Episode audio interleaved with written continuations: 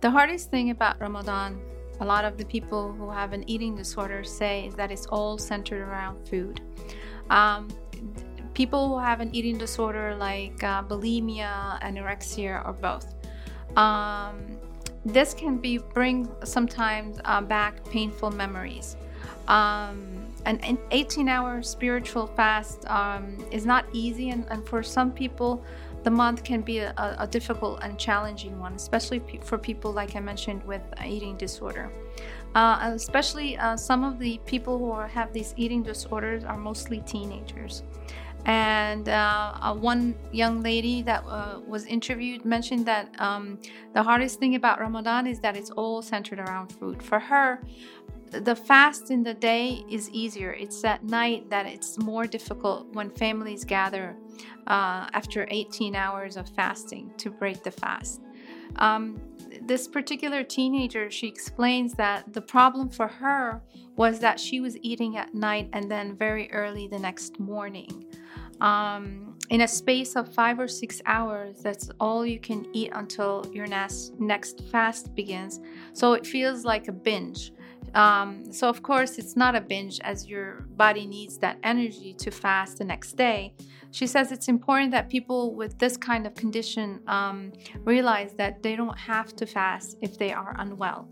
So, um, for example, last year, um, this young girl she didn't uh, fast, and it was a, a, difficult decision because you know her faith is important to her, and um, to realize that fasting might be making it hard for her recovery was actually the right decision for her to do. Uh, but actually, this year she decided uh, to fast on some days. She explains that she felt a lot of the feelings that um, she felt surrounded food and the guilt and the shame of not being in control. She had to fight quite hard uh, the urge to make um, herself sick. So, um, what are some um, the things that you can do during Ramadan to reduce this pressure if you're recovering from bulimia or anorexia. Confiding in a close relative that you trust is an important start, as well as speaking um, to Muslim doctors about fasting during Ramadan can really help uh, tremendously. Uh, most imams um, will tell you that any sort of worship where health becomes an issue, that worship um, has to stop. So they explain that instead of fasting, people can pay fidya, where they pay over the month for a poor person uh, to eat. Many young teenagers who were diagnosed with anorexia has started um, a, Ramadan and eating disorders blog uh, to raise awareness um, in the Muslim community. So that is uh, uh, anyone can Google these blogs and find support during this time of faith and recovery. Fasting is a huge part of eating disorders, and there is added social pressure because people come together to eat in the evenings. Another teenager explains. So you need the medical treatment. Uh, you have to do. Uh, you have to go to your doctor, uh, get support from the Muslim community, and find uh, the mentioned blogs and, and, and how people uh, might be dealing with these issues during an important holy month like Ramadan. So, actually, Islam is a religion of peace and doesn't stand in the way of your recovery, it aids it. So, anyone suffering with uh, bulimia, anorexia should realize that not fasting doesn't make you a bad person, it makes you a good one. To make a choice to look after your body and mind.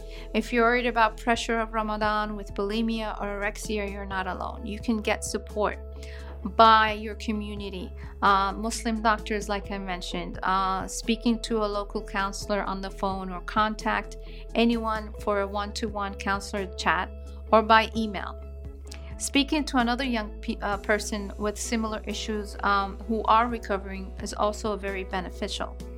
Reading letters from uh, young people on Ask Sam or writing one yourself sometimes helps to express how you feel. Uh, like I mentioned, speak to an imam or speak to a, a, Muslim doctor in your community and a close relative, whether it's a parent or someone you trust and confide in. Um, this is a, a very big uh, issue in the, in the Muslim community, and um, you don't have to be embarrassed or you don't have to hide and, and go through the pressures alone. Seek out help and seek out your, your doctor and your community, even a relative, to get through this um, important uh, holy month. Uh, Ramadan Kareem.